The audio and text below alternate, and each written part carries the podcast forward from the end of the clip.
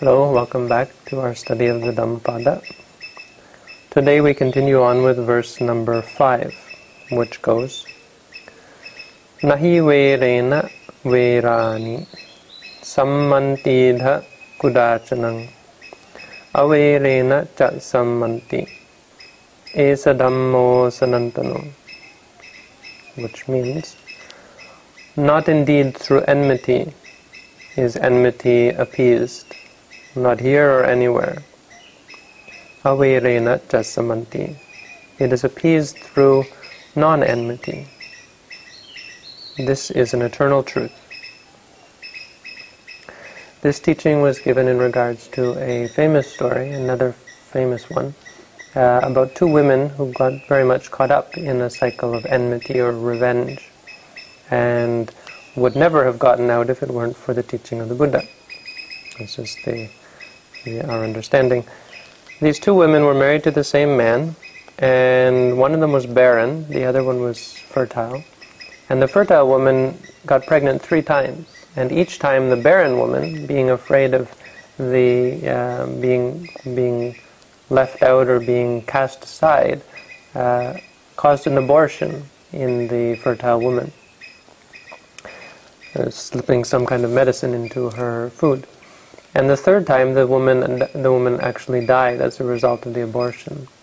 And while she was dying, she cursed the um, her murderer, uh, saying, vowing revenge, vowing to come back someday and uh, pay the the uh, pay revenge on uh, for for the for this uh, evil deed and she died. And the woman who killed her, or who, who caused the abortion, was beaten by her husband uh, for the for for being such an evil person and so on. And her husband was a fairly rough person, I guess, and uh, died as a result as well. Was got sick, was beaten to the point where she got so sick she she died, and was born in the same house as a hen, a female chicken. And so happened that the woman who was uh, who died from the abortion was born in the same house as a cat. So you can see where this is going. The hen laid eggs and the chicks hatched, and the cat came along and ate the chicks three times. And the third time actually ate the chicken as well, or killed the, the chicken as well. The chicken died and was born as a leopard. The cat died and was born as a deer. And uh, the leopard came and you know, they, they, they, they were well familiar with each other at this point. The leopard came and ate the, the, the doe, the deer's uh, fawns, and the third time uh, ate or killed the, the, the, doe as well. The doe came back, each time vowing revenge. You know, the person who, who was killed would each time keep it in their mind when the hen was dying, she said, You've done this to me three times now. One day I'm going to come back. And indeed, she came back. And then the, the deer are the same. And the deer came back as an ogre. This is uh, the woman who was who, who had had died from the abortion and made a vow to come back to to eat this woman's children. Died and was born as an ogre, and the uh, leopard was born as a woman. Uh, an ordinary woman living near, I believe, in Savatthi, uh, this city, the great city in the time of the Buddha. And twice this ogre, an ogre is like an evil spirit uh, that eats your children. Uh, again, I, I, this this part of the story I don't vouch for. The idea that there could be ogre eating or children eating ogres, um, 2,500 years ago, seems to me a little bit far fetched. Uh, so it may just have been a, a, a woman who, who was a cannibal or something. It may have just been, uh, you know, whatever it was, because these things do happen. Uh, even in, in our life, there are people who eat, who eat other people, who kill and murder them, and so on. There are terrible things that happen in this world. So I don't, I don't disbelieve that. This is just, you know, an extraordinary example. But, but that it was an ogre, well, okay, I, I, it, it's not so important because it doesn't affect this, the the uh, the moral of the story at all, really. But let's go go along with it. It was a, an ogre and ate this woman's children twice. And the third time, the woman saw her coming and ran.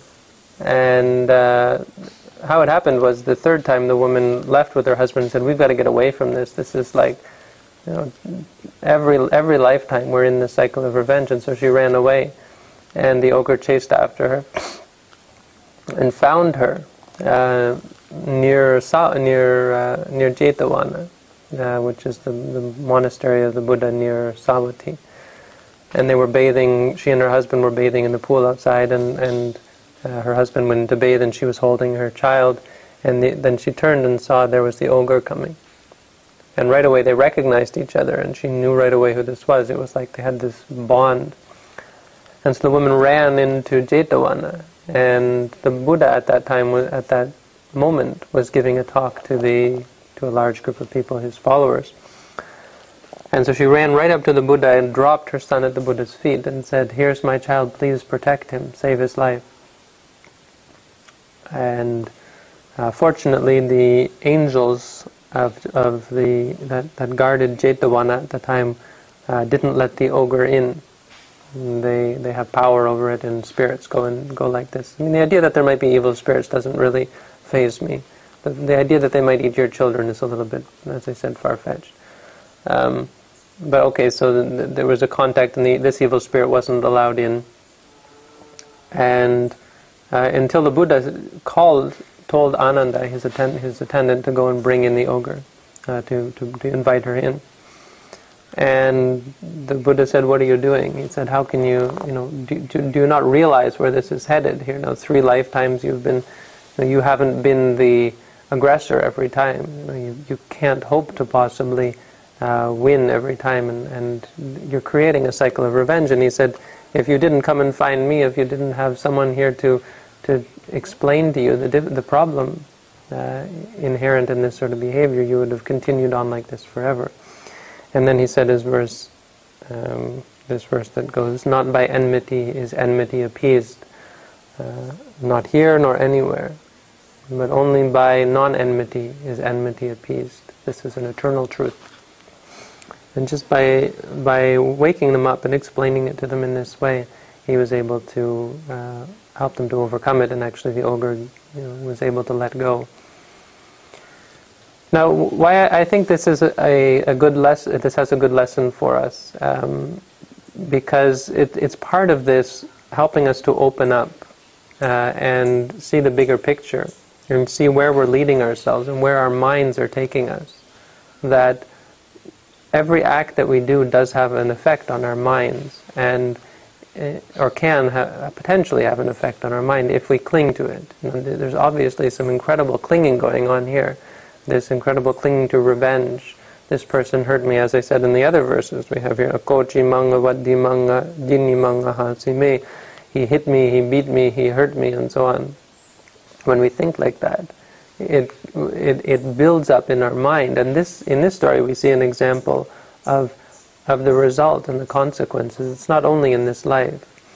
And this is something that we obviously um, lose sight of mo- mo- for the most part in this world because we think of things only in terms of this one life and so we think of in terms of getting ahead you know, we think of getting the better we talk about the dog eat dog world uh, and how if you can get the better of other people and come out on top and so on so that by the time you're in your middle age you've got money and you've got power and you've got influence and you've got stability that somehow you've you've achieved something you've won in that sense uh, if you can do it morally, great. If you can't, it's not really important because uh, you know, in the end you're going to die anyway.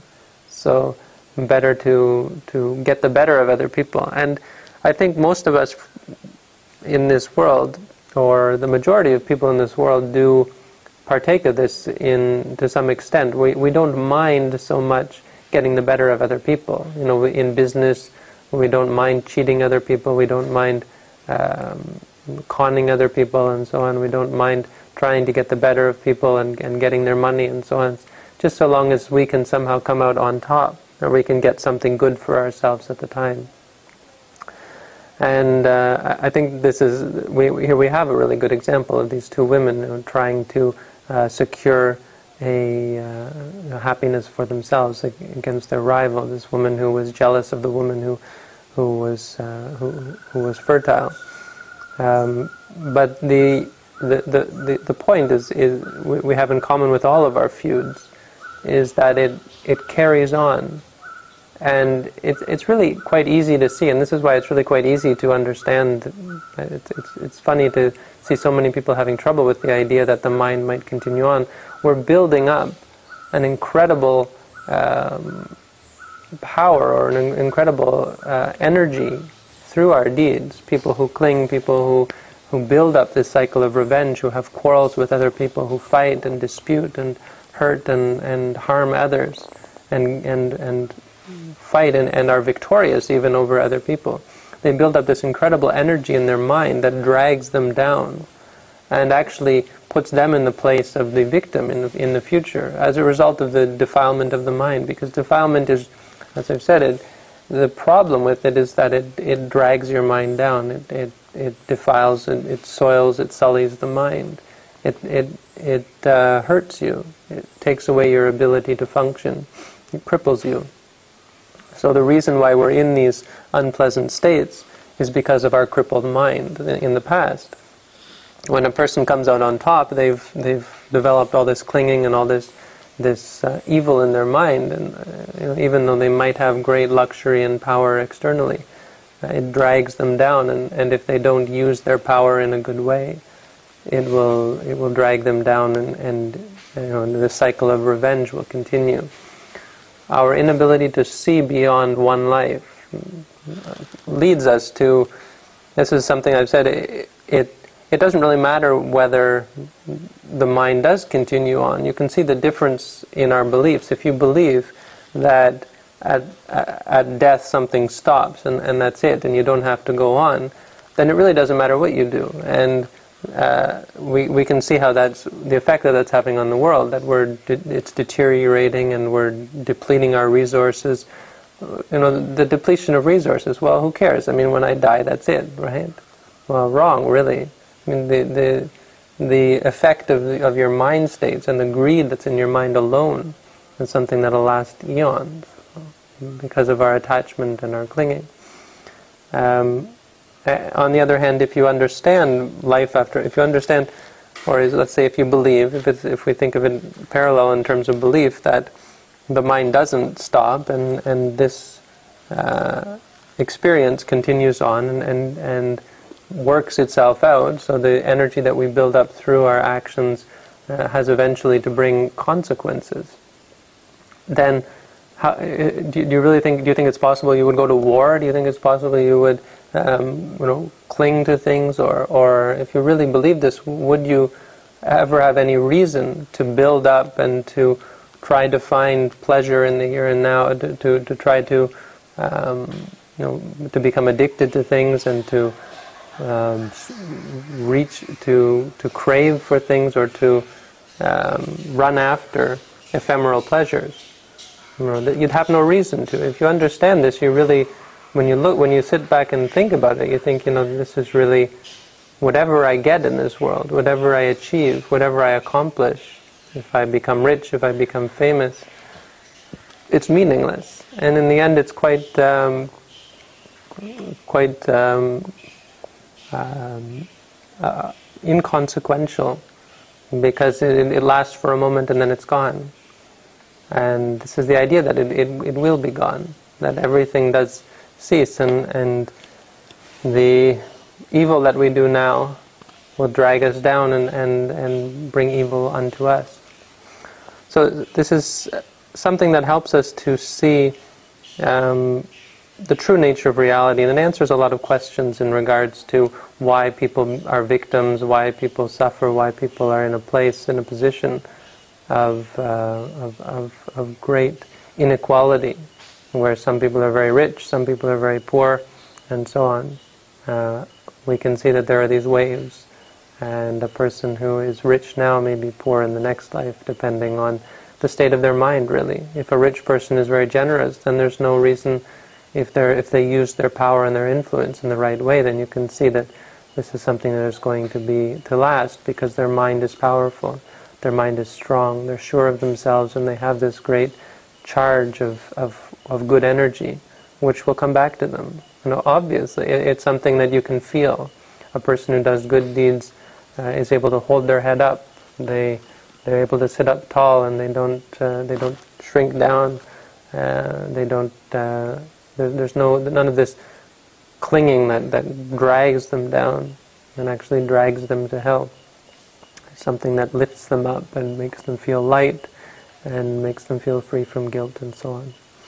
So, uh, this helps us, this lesson is in regards to helping us to give up our, uh, our quarrels because any kind of victory that we could gain is uh, ephemeral, is temporary, and it only um, encourages more and more quarreling, more and more enmity as the person who's defeated, um, unless they can somehow give up, unless one of us can in the end let go, then they will surely seek revenge. Uh, regardless of whether they seek revenge, the evil that we have done will drag us down and drag us down to a state of suffering and, and, and stress and, and so on. So that's the lesson here. This is verse number five. Thanks for tuning in and all the best.